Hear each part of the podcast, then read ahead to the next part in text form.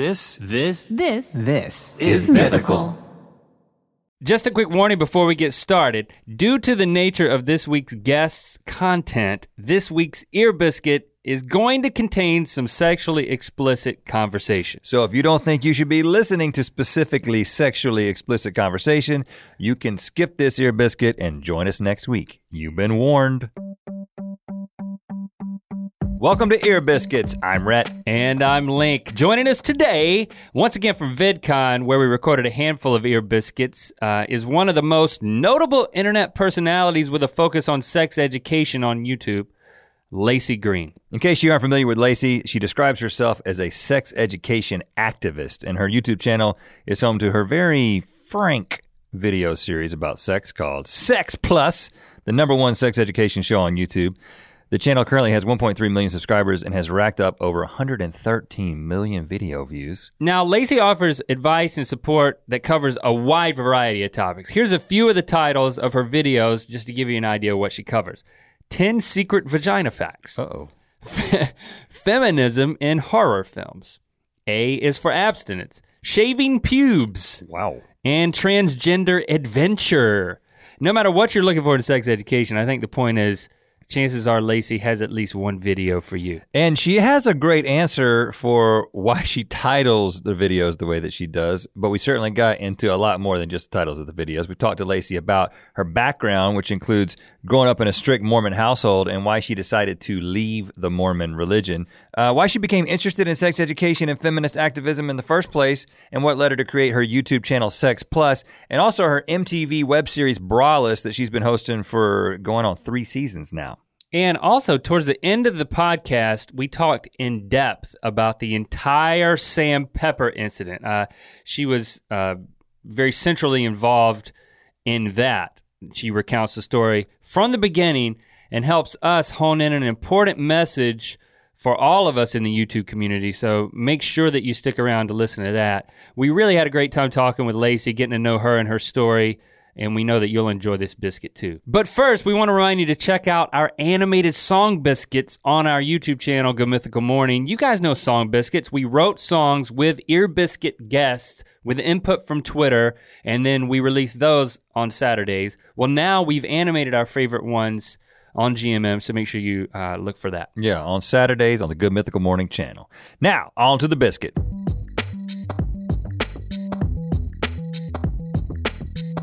So you've got an interesting water bottle here that you brought. We provide little waters, but you brought your own thing because you didn't you didn't know if we were going to do that for you. I, I wasn't fine. sure. I was like, maybe they're gonna skimp on the water out here. You know, You know, VidCon. Rhett and Link. They get, See, it has a built-in cup. It does. It's also, you know, I'm can all you about the describe it? Can you describe it like it's a vagina? Oh.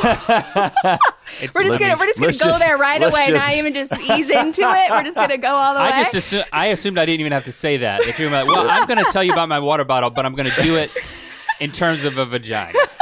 There's a lot of parts missing on this water bottle. I mean, there's Yeah, a hole. that's gonna be a tough That's about analogy. the extent, I think, But of it's the got- vagina analogy. It is a weird uh, water bottle. I mean, it's it's got a cup It's on not top. that weird. I mean, it, Is there a valve?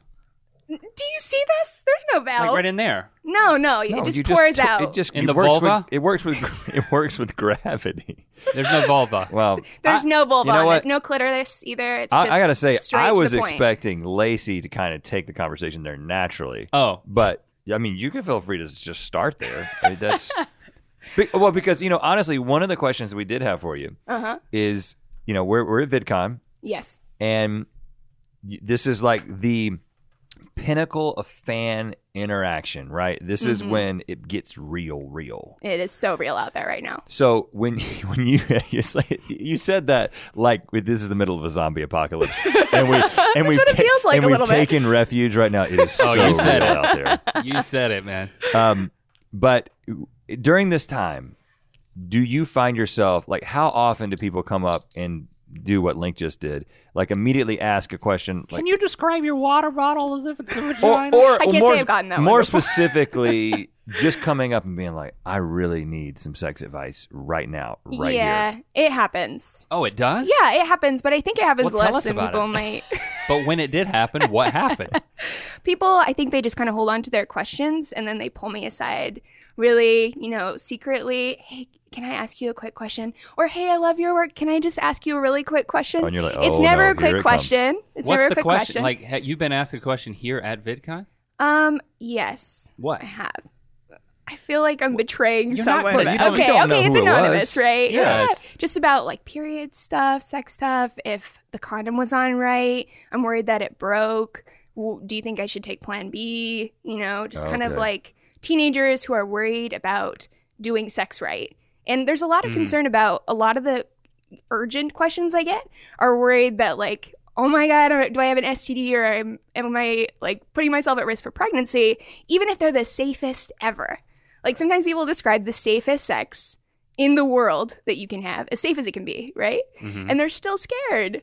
And so they have these questions, and this is the type of email that I get the most too. So when people are talking to me in person and on email and on Twitter, the urgent, like, please answer right now.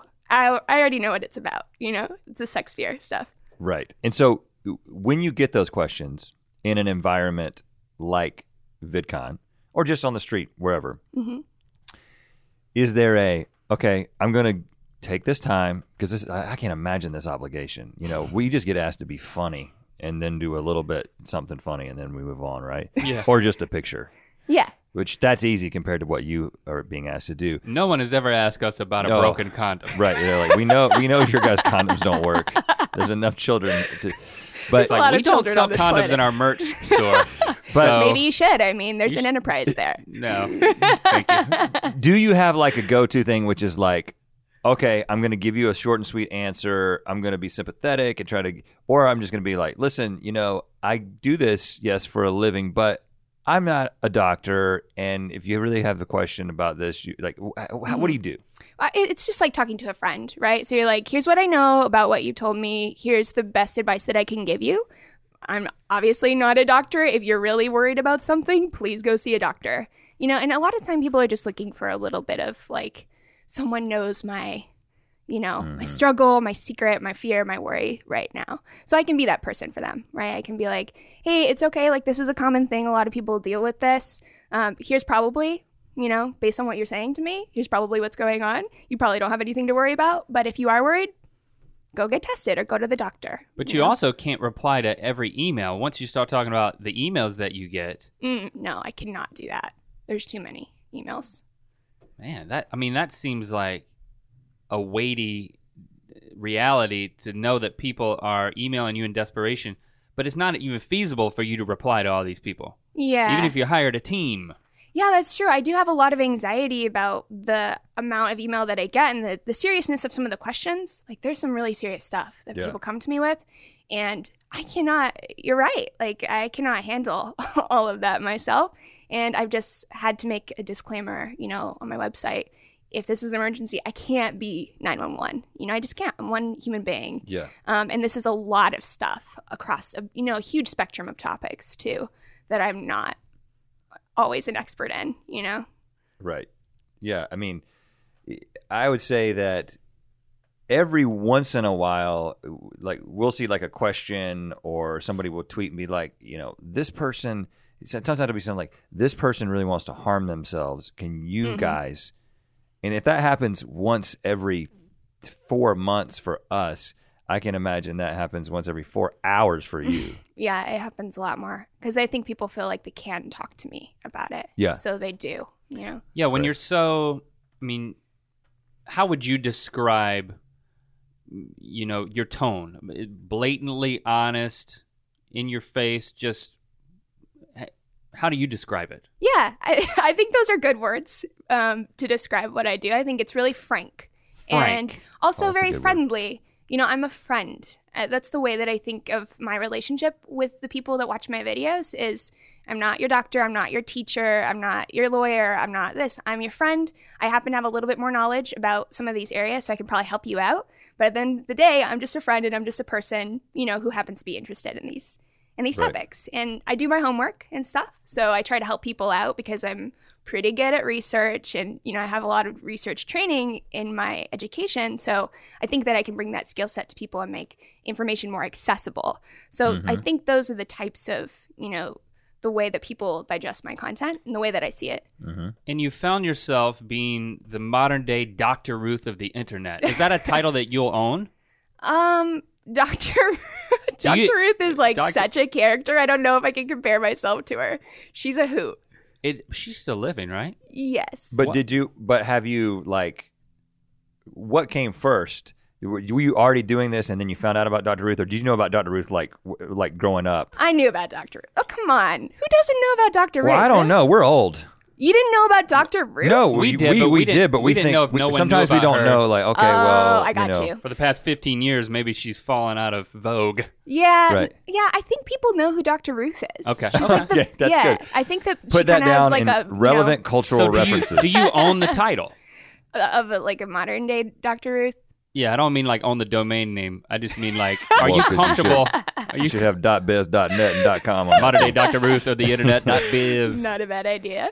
Um, no, I don't really own that as my title. I guess a lot of people use that to describe me, but I Right. guess I just see it as a little bit different what I do How? and what she does.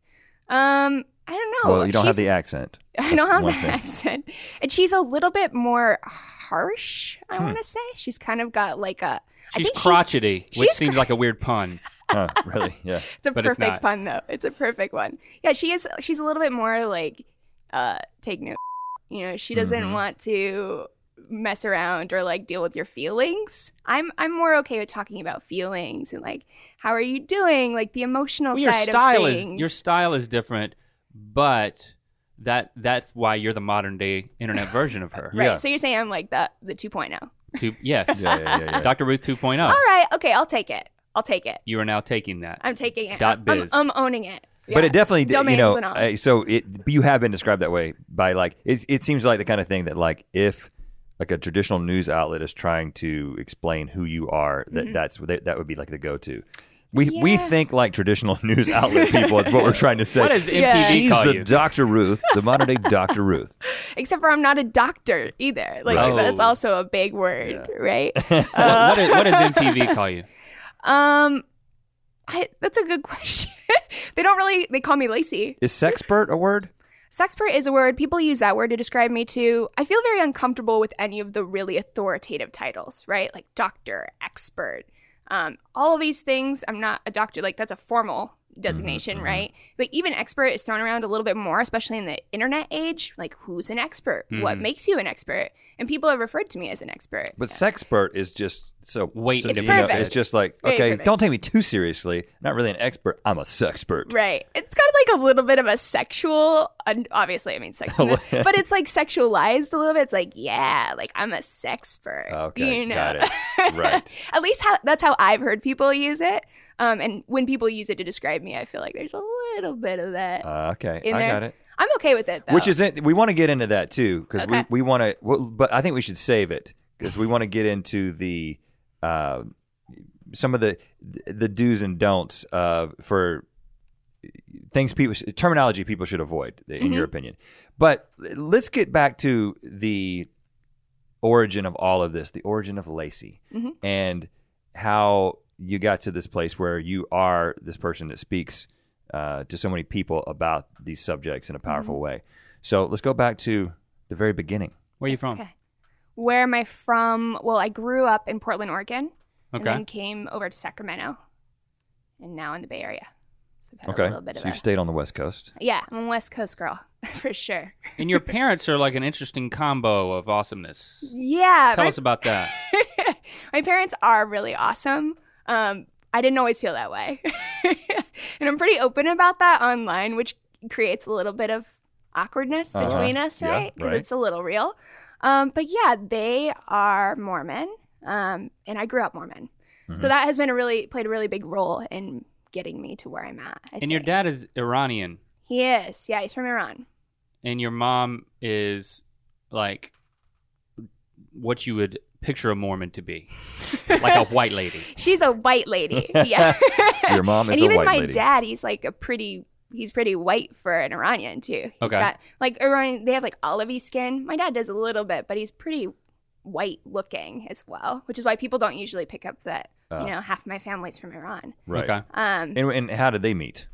they met in college. Um, they both went to BYU, Okay. which was at that time called Ricks College, and it was just a junior college, and then they turned it into the big giant university. Right. Yeah. So they both they were both Mormon even before they met. So they met through Through the yeah. Mormon church and the Mormon uh, college. Yes. Yes. Got they it. both ended up there somehow. Okay. And being from a Mormon family, do you have lots of brothers and sisters? Uh, not as many as a lot of Mormon families. I think my parents were like, "Whoa, raising kids is really hard. I think we're done." Um, so I have two siblings, just a younger Okay. brother and a younger si- uh, younger sister. Okay, so you're the oldest. Got it. Yes, I'm the oldest. And okay, so what was growing up like? I mean, what was your your your house like, and uh, what were you into? It, it was chill. I feel like I had a good, you know, upbringing. But when I was a teenager, a lot of things started to change for me in my political awakening. So, you know, I am really close to my family. We're really tight and are to this day. We kind of have like that, you know, we're blood, we stick together mentality. But there are some kind of real cracks in that, right? Because of our political differences. So did you your political awakening? How did that happen? Is that like because you met like hikers in Utah? Because that's how it works, right? There's like Mormons in Utah, and then there's like rock climbers, Right, Who that's like, true. Who like are have different ideas about their the world, Yeah. and religion, and Yeah, that's rocks. true. But my awakening was not in Utah; it was in Sacramento. Ah, because okay. I was a teenager in Sacramento, Got and I was starting to, which is a little bit different than than Utah in a lot of ways, actually. No hikers in Sacramento. There are some, but that's a different story. Um, yeah, no, it's it's a much more liberal place, but still pretty conservative by California standards, right? Right. Um, so I just kind of felt like at odds with a lot of the ideas that I was being fed and just sort of felt really critical of a lot of the religious stuff that I had been brought up to believe was the truth about the world. So do you remember like thinking? You know, I think a lot of people. I think a lot of people uh, from a religious background probably go through this, where they're just sort of like, hmm, I don't know if I buy this. Sometimes it's sometimes it's you hear a different perspective. Sometimes it's just it kind of just hits you. Do, Mm-hmm. you. do you remember like a seminal event? Yes, there was a seminal event when I was um, in the church. They separate you out by gender. So all the women go to certain classes and all the young men go to certain classes. And the classes I was taking were like about raising a family, getting prepared to have kids, cooking, sewing. It was very, the community was all around very traditional mm-hmm, gender roles. Mm-hmm. And I was kind of like, I've always been a, a massive nerd and I wanted to be a doctor. I was so set on it. When I, by the time, when, when I was like nine years old, I was like, I want to be a gynecologist. I was all about it. Like, I mm-hmm. was ready to do the vagina thing. And then the Mormon church sort of, you know, made my dreams come crashing down. So as a And- nine year old, you wanted to be a gynecologist. Yes. How did You have the funniest look on your face right now. Wait, how's What? that possible?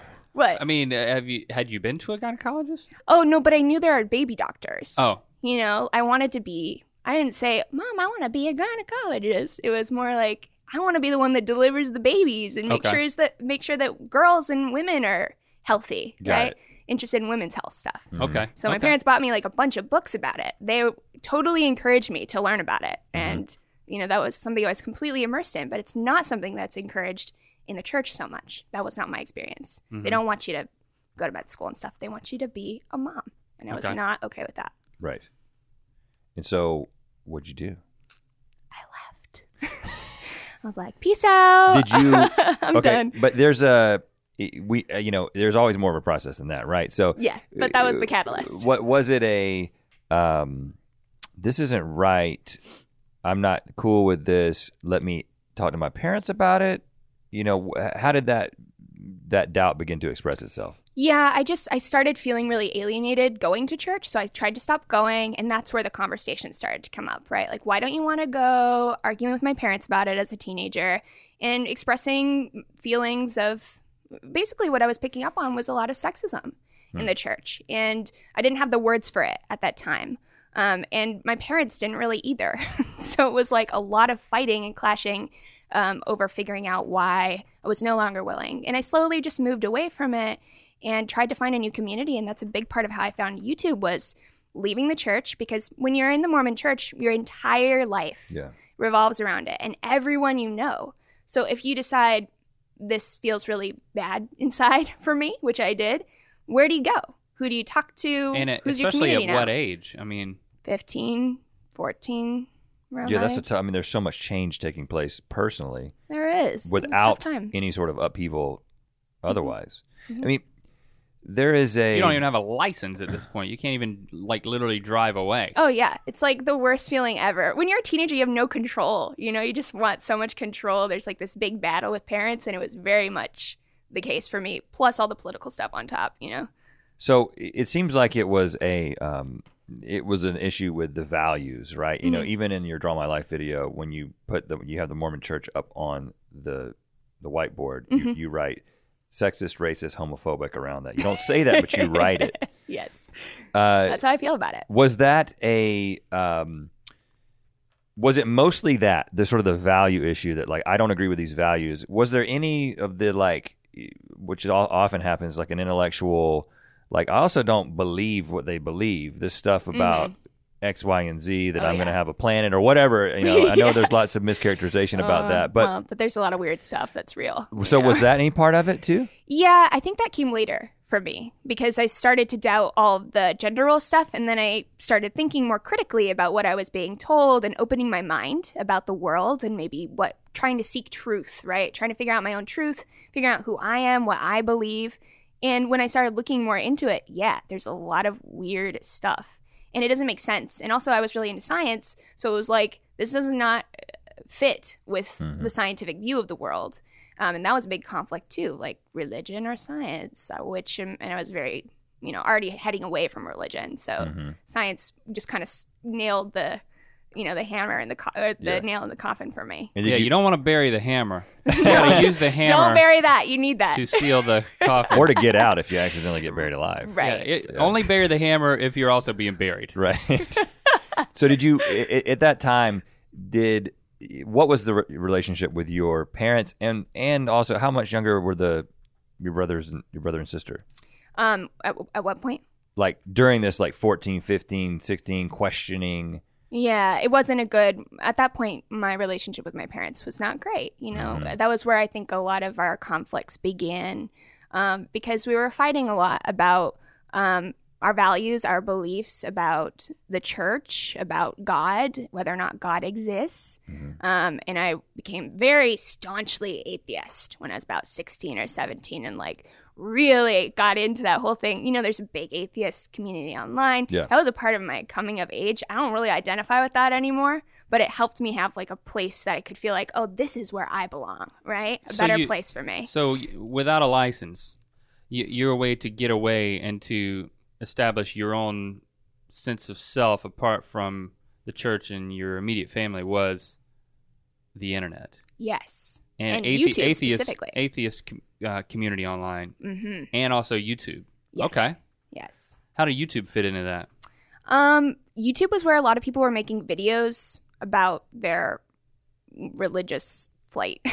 people Okay. were talking about being alienated by their beliefs or their parents' beliefs. There was a lot of teenagers and stuff on there, older people as well. Did you start making the videos then too? yes. So you you Hmm. followed suit. You said I can make one of those too. I'm just not going to wa- be a consumer. I'm going to be a contributor. Right. Yeah. And I actually didn't start making videos about the religion stuff. I started making videos about homophobia.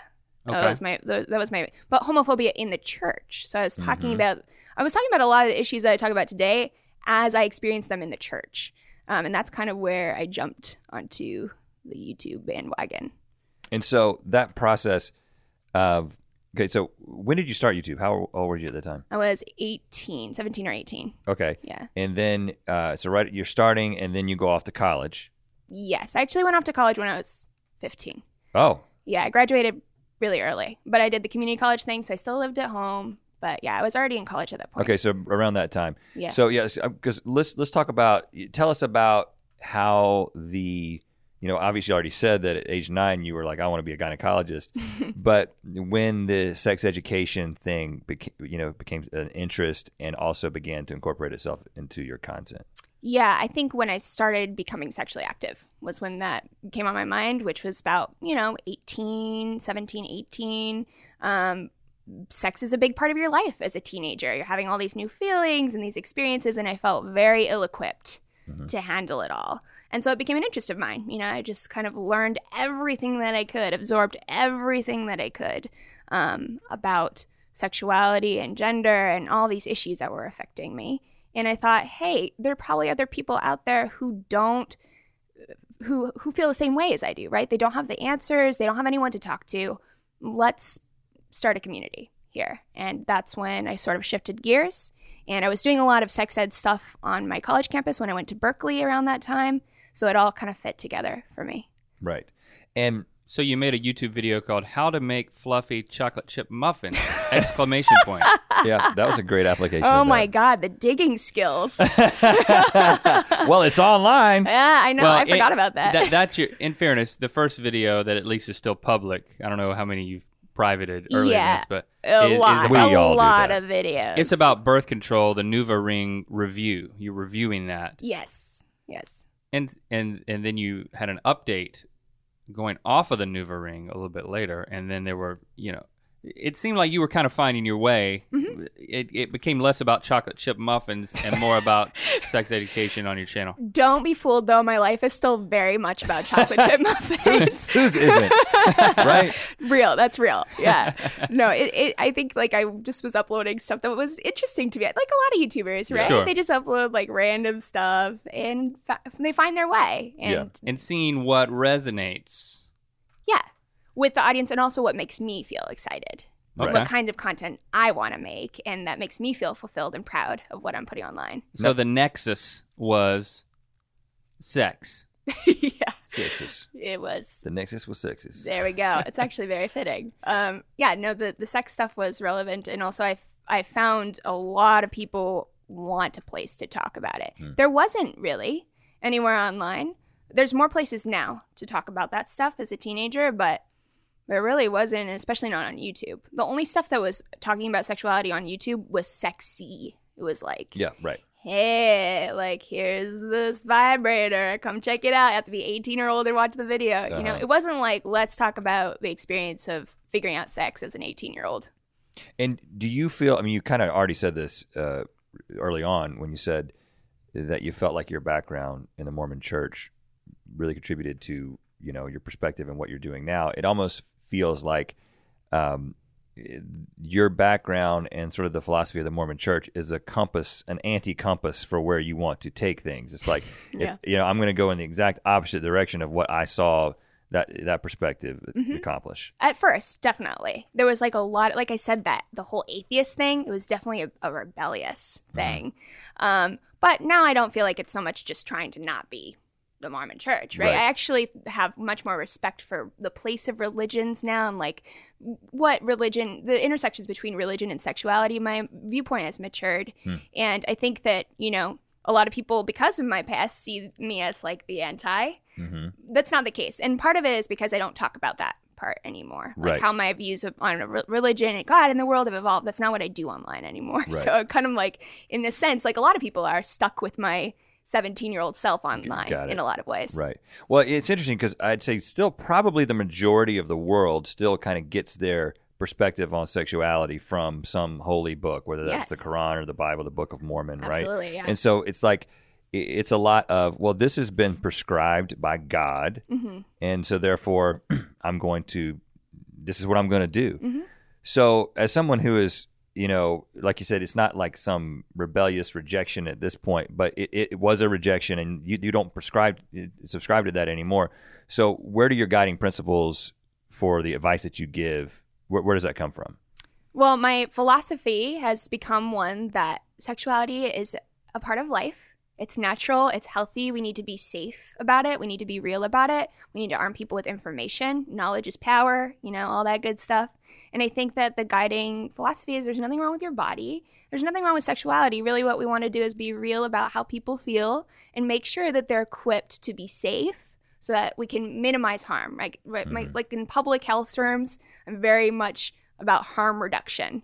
I'm not about telling you what to do, what not to do, but to figure out how to do whatever you're going to do in the safest way possible. Mhm. So when I'm giving advice to people about relationships or sexuality or gender or whatever, it's very focused on taking care of the person and making sure that they're safe and What about when it comes to harm of the heart? You know, Mhm. uh, as a dad, you know, I'm I'm very much concerned about the the health of my kids' hearts, you know, and It's an important thing to be healthy. and helping them navigate, you know, uh, the realities of sexuality. Um, what's your interface with that? You know, you're not your audience's mom or even their older sister. I know you're saying you're trying to be their friend, but um, it starts to get a little more dicey when you're talking about the health of someone's heart. And then, okay, what does that mean about monogamy? Yes. Well, there's a lot of big, tricky questions that I, as like a human being outside of the internet, am figuring out. When you say of the heart, though, issues of the heart, what do you what do you mean by that? Like Well, their feelings or their soul? Um, emotionally, Mm-hmm. in, in the simplest form, uh, in contrast to when you talk about safe sex and you say, okay, well, safe sex physically, Mm-hmm. and what that that you're not going to get uh, STD or The- you're not just- going to have the- an, the a- an unwanted pregnancy. Totally. The yeah, I see what emotional you're saying. side of sexuality. Yeah, I think I do address that too. Because I think, well, what we know from the research, and there's been a lot of research on this because of all the abstinence programs, is we know when we arm people with information about the physical stuff and help them feel empowered about their bodies, they do actually wait longer to do sexual stuff. So I think that that's healthy. I think that kids should should wait, you know, a little longer um, than a lot of them do. And the best way to do that is not to say you need to stop and you know suppress all of your feelings. They're not okay. This is wrong. You need to wait and wag your finger. But to arm them with information and have the conversation about what it means to be ready to have sex. You know, what does it mean to have a relationship with someone? What are the things that come up? Can we talk about that openly? Can we figure that out um, instead of telling people what to do? Like, It's really the telling what to do in always with the best of intentions, right? I actually think that the abstinence mo- m- movement does have some good intentions at heart. They just want to protect the heart, right? But mm-hmm. it's misguided because that's not how that's not what teenagers respond to, and that's not how we're actually going to protect them. It, it, mm-hmm. it's ca- maybe a little counterintuitive, but it, it doesn't work that way, both in my experience and by the data. You know, Right. it shows us that's not how it's So going what- down out there. So, what do you say uh, to your audience about the emotional impacts of becoming sexually active? If you're talking to like kids who are Yeah, just sure. ex- beginning to explore that. Yeah, so a lot of the stuff, I mean, I ta- I talk mostly to women, right? And a lot of what I talk to young women about is it's okay to say no. And it's important to have someone respect your body and respect your boundaries and empowering them personally to know that they can say and do what they want to do. And a lot of the time, they're feeling pressured to have sex. If you say, hey, your decisions are your decisions and it's totally valid, let's talk about what those feelings or how, where you're at with it, they feel empowered to wait a little longer, right? And to, and to protect themselves more. It's, I, just, yeah. Is, is that kind of where you were going with that? Yeah, uh, definitely. And I, I, I guess my only other, my, my curiosity was the, the why behind waiting because it, it's easy to talk about the mechanics or the biology of it or even the empowerment of this. It's my decision, but then the impact of, um, Well, what if your decision as a 13 year old girl is like, I want to have sex? Yeah. You know, it's like, you know, how do you quantify the emotional and metaphysical impact of that? hmm Well, it's tricky stuff. And I think that, you know, a lot of kids, because we live in such a sexually prude and simultaneously hypersexual culture, we have really a lot of extremes going on. Kids are left without the guidance, realistic guidance that they need. So talking to the 13 year old who wants to have sex is very complicated, not just because you're 13, but because of all of the the culture that exists around this, the context of the 13 year old's life. Mm-hmm. So unpacking all of that stuff is really important too, which is how I kind of came to more of the feminist content that I put online. Right. Because I want to empower girls as people so that their sexuality is empowered as well. And they're making decisions based on what they want and what's right for them. do you have somebody in mind when you're, you know, an audience member in mind when you're creating your content? Like, who do you picture? Myself, like my Okay. young, younger me, Right. 15, 16, 17 year old Laci. Right. In that time where you were kind of, the, all the upheaval Mm-hmm. was, was happening. Yeah, and I try to kind of stay really in touch with that part of myself because I think people forget as they I forget as I'm getting older, you know, you you lose some of that raw memory of, of Right. what it feels like to be at that age and to be going through those things. Right. So keep holding on to that and then speaking to that, I think is part of a big part of what I do. Right. And of course, and one of the realities, you're you're making videos eh, on YouTube. I mean, you know, Yeah. you're you're talking about these things on YouTube. You also got to be a marketer, right? Right, and so that takes an Yes. interesting, an interesting uh, direction. Mm-hmm.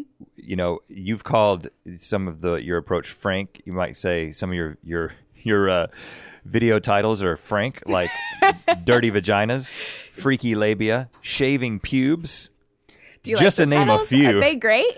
well, well, uh, before you get into the strategy, I will say that you know, obviously, if you're making video videos mostly for women, but when a girl makes a video called "shaving pubes," there's going to be a bunch of dudes watching that as well, right? So, do you ever look at the analytics and think about all the, this is a how to the the, dirt, the dirty old man? What is the dirty old man factor? And Oh, is there like a forty percent? I don't want to think about it. but it's You a haven't thought about reality. it? It's I a know, reality, I know. right? No, it, I actually my audience is very male or female dominated. It's like Okay. seventy or eighty percent um, between thirteen and twenty five. Because once they once they get in, they're like, oh, she's not actually shaving her pubes. then they're like, okay, Yeah. you know, okay, got it. I'm not I'm not gonna be into this. So- Yeah, no, there's definitely some weird stuff. But just like any YouTuber, you just have to have tough skin and just let it kind of roll off your back. Um, Right. It definitely bothered me a lot when I was younger, the weird stuff, Okay. curvy stuff. I don't really pay as much attention to it anymore. It. And I also think that I command more respect because I'm more confident Mm-hmm. now. And I think that comes through on camera. I'm, I'm an adult now. When I started, I was not an adult. Yeah, you know? right. So I think that has uh, changed the way that people comment on my videos too. Right. What, what is the strategy with the with the titling? the strategy is I want you to feel entertained and you know there's a little bit of tabooness, right? That's okay. I think that it pulls people in. You have to meet people where they're at with these topics. That's another guiding force for me is where are people at with it? Not where I'm at, not where doctors are at or public health officials are at. How are kids talking about it? And that's how they're talking about it. so I want to speak the language that I know that works and would speak to me. Yeah, and at the same time, it doesn't hurt that co- i- i- having a sensational title it leads to more views, right? I mean, Oh, that's yeah, that's I mean, part of it as well. You guys are YouTubers. Oh yeah, we boy. We're all YouTubers here. We've tried it all. Actually, all caps. Freaky is a word we haven't used a lot. We use crazy, bizarre, insane. Weird. We actually used bonkers recently. Bonkers. We whoa. literally have meetings for our Good Mythical Morning team where we sit around and try to come up with new ways to say crazy. And I recently pitched bonkers, Wow. and it, it, it won. I like that. And we made a video called "Bonkers Summer Camps," I, I pitched. and it's doing well. I pitched totes ridic That- something That that didn't work. that didn't work. no, Yeah, I yeah, like we- bonkers yeah, though. yeah, I might have to use that. Yeah, yeah. You can bring it back in Feel, style. feel free to take bonkers and run with it. I'll credit you for it. Bonkers. what? What would it be? Bonkers. bonkers sex? I don't know. That's the obvious Bonkers one, sex. right? Bonkers vagina with teeth. Okay, yeah, no, that's right. Oh, yeah. God. You did talk. You did recently say that in a video. Not recently, but one of your videos did clarify that there are, are ne- has never been teeth found in like That is- actual vagina teeth. That is true. Yeah. Yes. I'm- No I didn't know and that. I'm so I glad did, that I you didn't clarified know, it. I didn't know any- anyone was wondering that. Oh, I was wondering. Oh, people wonder. I Oh, get dude. emailed about all kinds of weird stuff. They're like, I'm like, where are you finding this? What kind of weird porn are you watching? You know? But but there but you did say that teeth have been found in like The uterus. Yes. other parts. hmm because of the types of cells that are in there. Bizarre. So that's It's not like very a strange. conjoined You know- twin that didn't unjoin. That's just I don't think so. You what know are they what called? Teratomas? They're teratoma cells? Keratomas. Yeah. oh, okay. Well, you know what it really is Hashtag called? science. What? Bonkers. Man, that uterus teeth is Touche. bonkers. I gotta click on that. That's for if you can always picture the voice of the dirty. When you look at your analytics no, and you no. see that We're like not gonna ten do percent, you just picture a guy like this right here. Oh, I think he sounds like a professor. Hmm, what's Laci talking about Oxford. today? An Oxford professor. Bonkers. This is bonkers. Bonkers. Okay, so let's talk about that. Let's talk about men. Let's talk about feminism, Mm-hmm. um, because that is a big part of your content. And uh, we're going to talk about Sam Pepper. Just give you a heads up. We're going to talk about Sam Pepper. Great. My favorite topic. Um, but first, let's talk about you know how do you feel about the fact that uh, you, your content does kind of invite in some senses the same type of thing that you're trying to battle, right? Because you know, sexist dudes are going to see you in a certain way because you talk about sex Yes. frankly As a Yeah. target, as a target. does that happen? Yeah, of course. Have you read my comment section? yeah, I mean, so what? I mean, so what, how do you process that? Mm. I I I don't really anymore. it's not like a part of my regular processing. I've kind of gotten over the fact that that just happens online, but yeah, I mean at first it was really upsetting to me. I also found that I get that kind of that kind of feedback no matter what I upload. It doesn't matter that if it's about sex, although that probably just makes them feel like they have license to do even more. But the fact that I'm a woman makes them feel like they have license. The fact that I talk about my life or sexuality, you know, gives them license. There's a lot of aspects of what I do that make them, like you said, see me as a as a target. But I'm not going to let them. And you're not, and you're not going to feed the trolls. You're smart enough to not feed the trolls. No. You're, not going to make a video where you get upset about that behavior. No, although I have made videos before calling it out, calling out that behavior um, How'd when that I was go? younger, very badly. Right. Very you, badly. You learn you learn the lesson. Yeah, I learned the lesson, but I think also the community learned the lesson too. like there was a bit of an exchange I had with some YouTubers, and it was a it was growing pains. Um, but I think honestly, it's not a healthy way to handle it. But it is one of the most difficult things to resist, right? I- I- When, Mm. when- when people, especially when you're younger, uh, uh, when people say something and you're like, that doesn't, you're, Stupid. that doesn't, that's not me. You're misrepresenting me. You're mischaracterizing me. Yeah. You're, uh, it- it's just, it's so hard to not respond, but the, all they want you to do is respond. Yeah. So they can be legitimized. That's true. They want you to legitimize them, but I just don't really care. Like, like why? Why do I owe? Who are you? Yeah. like, what? Do I, I don't owe you any explanation, or I don't need to defend myself. I know who I am. Mhm. I know what this is about. The fact that you're misrepresenting it is a completely different issue, and I'm not going to entertain Right. it. You know? Right. Can you give us the complete Sam Pepper story from your perspective? Oh God, really? The complete one? just like complete one. how how you were you know like what your how it all happened from your perspective when people started reaching out to you and the, the video you decided to make just for Yeah. people who may not know that whole story Yeah. So it was really awful. it was like a really bad experience for me, seriously, because I um have talked about sexual violence stuff and I speak at a lot of schools about it. And so I've become like a place that people feel like they can talk to about this stuff. I noticed this stuff online. You know, a floodgate was open. Let me start at the beginning. the beginning was Sam Pepper is a UK YouTuber who uploads prank videos. I'm using my air quotes right now. Mhm. Prank videos where he grabs women on the street, he forces his mouth on them, and th- these videos are very uncomfortable. The women are like seriously weirded out that this guy is putting a camera in their face and grabbing them and making out with them on the street. And if a guy ever did that to me, I was like, oh my God, you would have been punched in the face by mm-hmm. now. Do not touch me. But these girls are like, oh my God, you know, they don't, they're shocked yeah about what's going on. And he's making all these videos and getting all, you know, he's got tons and tons of views. And I become a little bit concerned once he crosses a line and he starts to grab um, a bunch of women's butts with a fake hand and he's like freaking them out. right So I just wrote this letter, this open letter, saying, hey, this is not an appropriate message to send out to your audience. This is not an appropriate way to treat women on the street. This is Now, the- harassment. The letter. the letter. So let's let's stop for one second and say, okay, the decision to write the letter. What went into that for you? Um feeling like i had to say something. I- just was like what is going on? And people were messaging me about it and there was a lot of upset about it and people just sort of looked to me as oh that's her topic. Can you help us out? Right? Mhm. she talks about the sexuality stuff. She talks about sexual violence.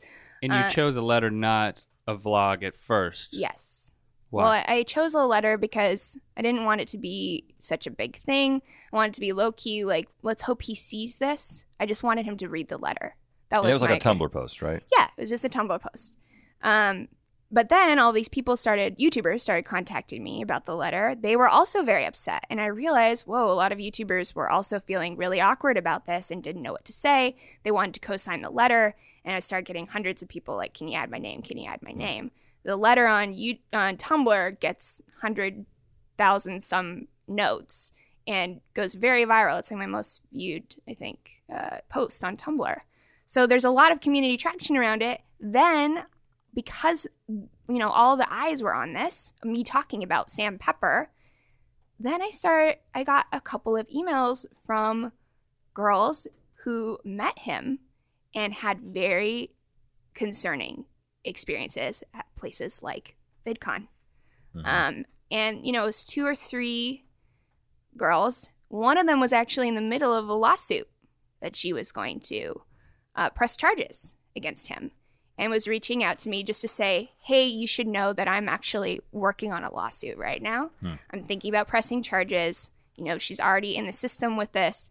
You should know if there's other people coming forward about this. I would like to know that just for me as a person." Um, you know, and I realized the situation, the situation just got so much bigger for me And- all and of a sudden. Yeah, you became a focal point of people wanting to respond. Yes. And after the letter, you know, before you took any other action, hmm at that point, did you hear anything from Sam Pepper, or from you know his yes. fans? Yes. Sam Pepper was messaging me and he was threatening me on on Twitter and I was getting emails and tweets and it was not pretty. He didn't want me to talk about it. And he was clearly trying to intimidate me a little bit. And I was like, "Uh-uh. You're talking to the wrong person. I'm not going to be intimidated by you, you know?" And that just sort of gave me more like urgency to the situation. If he's trying to get me to shut up, what is going on? Hmm. You know, like what is the situation that I've accidentally stumbled into? Um, And you and you were open about the fact that he was threatening you. yeah. You uh, yeah, because I think people should should know how he's behaving and how he's responding because I think it's really telling Yeah. the way that he responded. Um, and concerning. And I think that people, you know, you talk about it, people think I'm I'm trying to like do something for myself. Like people try to make it like I was trying to get attention. Like what people don't know is I'm like the least I don't want attention about this kind of stuff. Like this is terrible, complicated, messy stuff. Like I don't want to be mixed, you know, mixed up in that. And, And I- uh, I- you, you hadn't built your um, career on calling out individuals No. and policing um, other people. No, with that's your not content. my that's not my style. I prefer to talk about the issue, not the person. But in this case, this person is a real predator in the community. And I was worried about him going to conferences and I was you know, some of the things that have been disclosed to me, details of the lawsuits, you know, uh, it's terrifying. So what? And so then there was the exchange, which uh, he was making public tweets, and then you, so you were making public the the exchange you were having with him, Yes. and then what? And then there was some, a lot of stuff working with a few people behind the scenes. There was a ton of press too. Oh, yeah, that was a big stressor too. Because then all of a sudden, BBC wants to talk about this and all these big major media outlets. And I, oh my God, I thought I was going to collapse and like, or like explode, one or the other, right? Because I was also on tour while this is going on. I'm speaking at a new university every day. I've got mm-hmm. tons of events. My schedule's super packed. And I've got this enormous mess on my hands online, and I'm all alone. You know, it was And you know, it's massive implosion. And you kind of you really sense that it, when you make your vlog Sam Pepper exposed, you're sitting on the bed in the hotel room. You look like you have you know you're just you're so not a willing participant in this. It's like I am so reluctantly involved in this Yeah. and speaking, and you can sense it in what you're saying.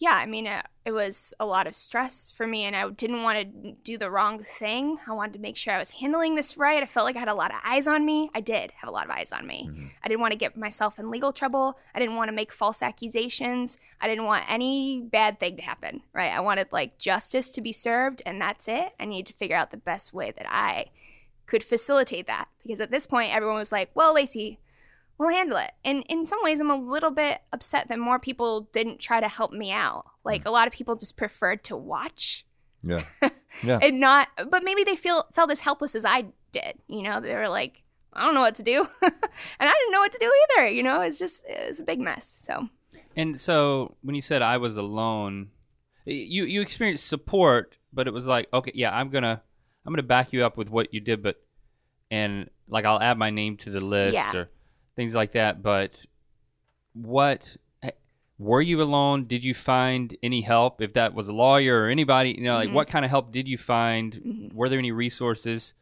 And I think as as a community, um, is there a you know is there feedback for the community at large? Because I think that's that's important to hear. Is that you know you there was a lot of support externally, but then internally as you were navigating this, it sounds like maybe people didn't know how to help. yeah. But how could true. how could they? I think that people could have been more vocal and could have maybe it would have been nice to have someone reach out and be like, "Hey, do you need like help? do you need an ear? Do you what can I do you need some support in this?" Um that would have been helpful for me because I was you know completely alone in it and trying to figure out some resources. I contacted friends of mine at, you know in this in the sexual violence space. I'm very well connected and I used to be a counselor for the the state for California state. So I am connected to state resources in California. Um, so Okay. the LA case was something that I felt more equipped to handle, but there was another one in Buffalo and another one in the UK. And those situations, helping them, wasn't sure how to do it. Handling it publicly, wasn't sure how to do it. Mhm. You know, wasn't sure like what the right, how do I do this? This is really bad, guys. Like, do I just, Right. So don't when you know. made the, when you made the video, yeah. like what what um what was the decision to make the video at that point and then how did that go the decision to make the video was needing these conferences to kick him out. Um, that was a big part of it, and needing people to know that this is a, a high risk situation, and people need to have their eyes on this and need to pay attention to what's going on over here. We don't, we can't just sweep this under the rug. This is like a real serious issue that's happening at these conventions, um, and I felt like if I don't say it, who is? No one Right. no one was going to say anything. Um, and people did, a few people said stuff after I did, but it was still a very few people who really publicly talked about this issue. And I think it was a lot of people who I would consider a part of the more feminist community, the LGBT community. That you were kind of expecting to speak up. Yeah, yeah. Not like people who have more overlap with these actual audiences, right? With with Sam Pepper's audience.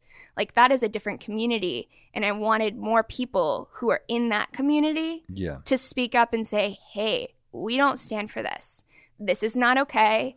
This is not an okay way to interact interact with your mm-hmm. fans and we need to have higher standards for ourselves and have more awareness of what kind of content we're posting online, what kind of message we're sending to people, what are we building our channels off of? Mhm. Harassing women?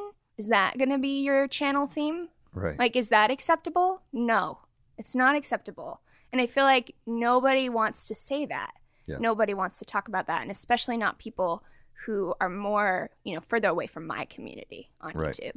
And so the, the aftermath of you kind of bringing these things mm, to light, you know, the, the accusations and, and, and these things, it, I mean, it, this pretty much did him in. I mean, really, you know, he, he got dropped by his network. hmm Uh, he kind of went away from YouTube for a good while. hmm Uh, he was blacklisted from VidCon as an example, maybe playlist and other, other conferences.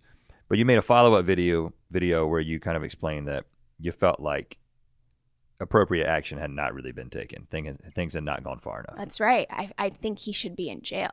Mhm. I absolutely do. Um, he should not be running around in the world. And, you know, I am aware, I, I don't, I can't follow him because it's really upsetting to me. But, like, my friends kind of keep an eye on him and let me know. And he's still doing some shady stuff. You know, I, I know he's still doing, and I don't, I feel helpless. I don't know what's, I don't know. So for me, I've just had to. like you he's still on, making youtube videos Um, I don't know if he's still making YouTube videos. Some of the situations that I've heard about have happened over Snapchat because he uses Snapchat. Oh, okay.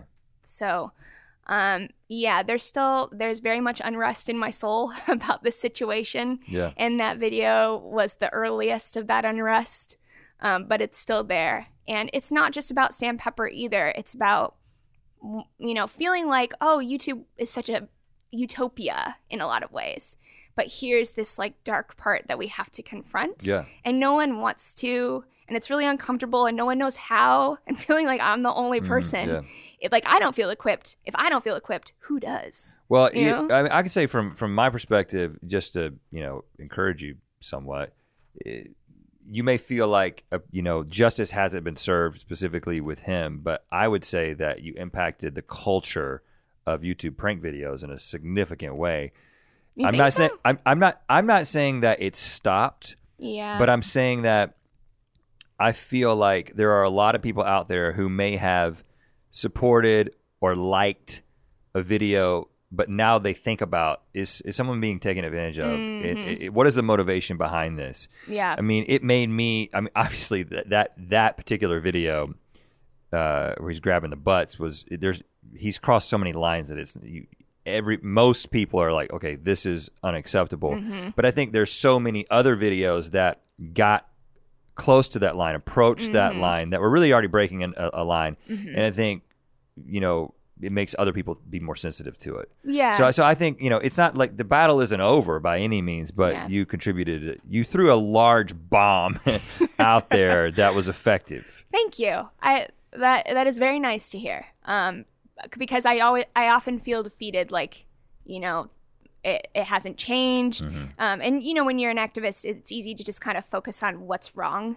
instead of what's right. Like Yeah. you know focusing on wow there's still so much on there. Like what do i do? Instead of acknowledging what you just said. Right. right. Yeah, um so we have to take what we can get yeah, and I think it, it, the another thing we want to talk about quickly is, you know, there's the overt stuff, the obvious taking advantage of women in the way that Sam did in his videos and uh, apparently in private too.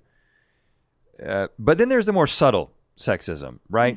And uh, you got a couple of guys like us, mid 30s, maybe even uh, older than that now, growing up in North Carolina and surrounded by tobacco fields.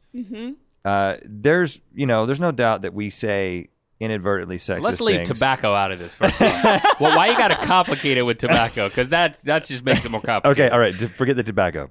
Just trying to set a scene here. Yeah, uh, yeah, yeah, yeah. So, what are the inadvertently, or maybe, you know, I don't know, maybe it's not inadvertent. What are the sexist things that you hear being said and see being done that it's just like, okay, you guys should know about this. Stop saying this. Stop doing this. online like know, on youtube or in life or In, Either, whatever yeah. comes to mind. things that we need to stop saying that Oh, maybe not that you've heard us say it, yeah but that Yeah, I think for me as a woman, one of my recurring experience of sex- sexism is constantly being uh, reduced to how I look. Um, and I think that we all do this to each other to some extent, but I think women kind of get a really raw and the raw end of the deal on this, and also being on camera all the time. You know, feeling like everyone's very judgy of women, and and people don't listen to what I'm saying. And it's been such a battle to be like, did you hear the words that just came out of my mouth? Like I just said them. Are you hello? Are you there? Um, and I don't I don't think that that's necessarily like a on YouTube thing. That's just my interactions in life. Um, but on YouTube, I think that people need to be aware of representing how we're representing women and kind of making sure that we're leveling the playing field. This is a new media platform that's amazing and exciting, and a lot of you know we have to be careful, or the the patterns and the trends and the problems that are in traditional media will come in and affect this platform. Like we have this great opportunity. We have to be aware though, so that we can make sure that you know girls and people of color and the LGBT community are all having an equal opportunity on this platform as well. And that's kind of the stuff that I do at VidCon is a lot a lot of working on making sure that the issues that those communities are facing are being addressed so that we can all have mm-hmm. fun on on YouTube. do you feel like you're gonna have to step up and call more people on the carpet like it sounds like it's the last thing that you want to do from just a, a a personal quality of life standpoint Yeah. to go through that again. But is there a is there a need for that for for you to start calling more more instances out? Like I mean, there, you've got the video about sexism in horror movies, hmm but it's not like you're looking at the latest movie that just came out and you're like picking apart the Fast and the Furious 7. hmm Have you thought about something like that in in general? I do the the stuff I do with MTV, my Mhm. MTV braless stuff. That is more along those lines. Okay. It's more along the line looking at like current pop culture and current events and stuff and people, um, and looking at the conversations that are happening and dissecting that more. But I don't like as a as like my personality. I don't like conflict, and I don't like you know the approach. I I struggle with how to approach calling someone out, as you Mhm. say, right? Because I don't I don't want to like complicate it and make it a personal vendetta. It's it's because it's not about the person. It's about a behavior or something. But it gets personal. Does that make sense? How does the MTV show work? What's the format there? I having not seen it. Yeah. Um. It's just like a feminist pop culture analysis. My analysis of stuff that's Where do you on. shoot it? You go into a studio in Yeah. LA. This is not like It's in Oakland. My the studio's in Oakland. Okay. Um, yeah, the set's in Oakland, and we have a crew there, and we shoot um, every week. It's like uh, we do seasons, so there's on and off seasons. We're in the third season right now, um, and it's just you know we're kind of looking at stuff that's relevant to the MTV audience and adding a little bit of an academic flair and adding a little bit of social commentary and kind of giving people new ways to look at different situations that are happening. Like we did some stuff about Mad Max and um, you know about all kinds of movies, Magic Mike and Beyonce, Nicki Minaj. We were talking about all these things through the feminist lens, Mhm. um, through an understanding of you know gender and sexual equality. And what's the filter there? How do you apply that filter to um, your music videos? Your music, not your music videos. You know, your your run of the mill music video, whether it be a Nicki Minaj or something where it's. Mhm. I mean, it, the the era of '90s rap music videos is it's changed a little bit, but not enough. I would imagine in in your view, yeah, um, the objectification of women in music videos. Yeah, well, of course. we talk about that a lot on Yeah. on Braless and like all the different angles of it to help people really understand what it looks like, to help them understand how to identify it and why it's a problem. And what the difference is too with the objectification stuff, what the difference is between objectifying someone and just being sexual. Cuz sometimes people are like, "Oh, we're not allowed to be sexual anymore. Women can't be sexy. I'm not allowed to look at their bodies." How do you delineate? the well the difference is who's the consumer and who is you know who's who's got the power. Like nicki minaj we've talked about her videos. Is it objectifying? Do people objectify her? Absolutely. But she is the one that is in control of it. You know she is the one that is choosing. It's her sexuality. She's expressing her sexuality. Um and it's a But fine, but what a but it's not that simple, right? no, it's not that simple, but that's a big part of it. Is empowering women to be sexual and identifying situations where women are being told they have to be sexual in order to make money or whatever. And that's where it gets complicated, right? Mm-hmm. It is Uh-huh, complicated. I know. It is complicated, right? Because you've got, uh, okay, well, maybe uh, a woman is making the choice, but maybe she's being influenced by the culture Yes. uh, and what her the expectations of her body Mm-hmm. and how she should present her body, which aren't necessarily expectations that she set. yes. You know what I mean? Yes, absolutely. And so it's that context, that that type of context for a lot of things that are going on in the world and in the media that we're looking at. And it's not like making this is bad, this is good, this is right, this is wrong. Um, that's not my approach. My approach is let's take a look at all the angles here and kind of figure out the best, most just, most informed way to digest these situations. Does that make Right. sense? Yeah. So do you like Nicki Minaj? I do. I love Nicki. I think she's done like some weird stuff, like the Nazi video. Like, what was that? I don't know We'll what's just going we'll on. overlook that. Maybe she didn't know what, what a yeah, swastika was. or something. maybe. Uh, but you know, yeah. I mean, people are complex. They're complicated. They're not just good people or bad people. People do complicated things, Right. right? Well, thanks for allowing us to explore the complexities of uh, everything that is your life. Oh, but thank you. in this yes. podcast. Yeah, of course. No, thank you for inviting me. I feel like this was a little bit of a therapy session on the sandpepper front. Like, Oh, let me lay it out, guys. well, we should have brought the couch out. Well, yeah. next time. Where's the Kleenex box? next all time we'll do that. No. What, what? So what's the conclusion? If if it felt like therapy for you? I think we send her a bill. I think that's oh, the conclusion. okay. The conclusion is you get paid. Oh, great. All right, we'll look for that. Yeah, you, you might be looking for a while. All right, we're out.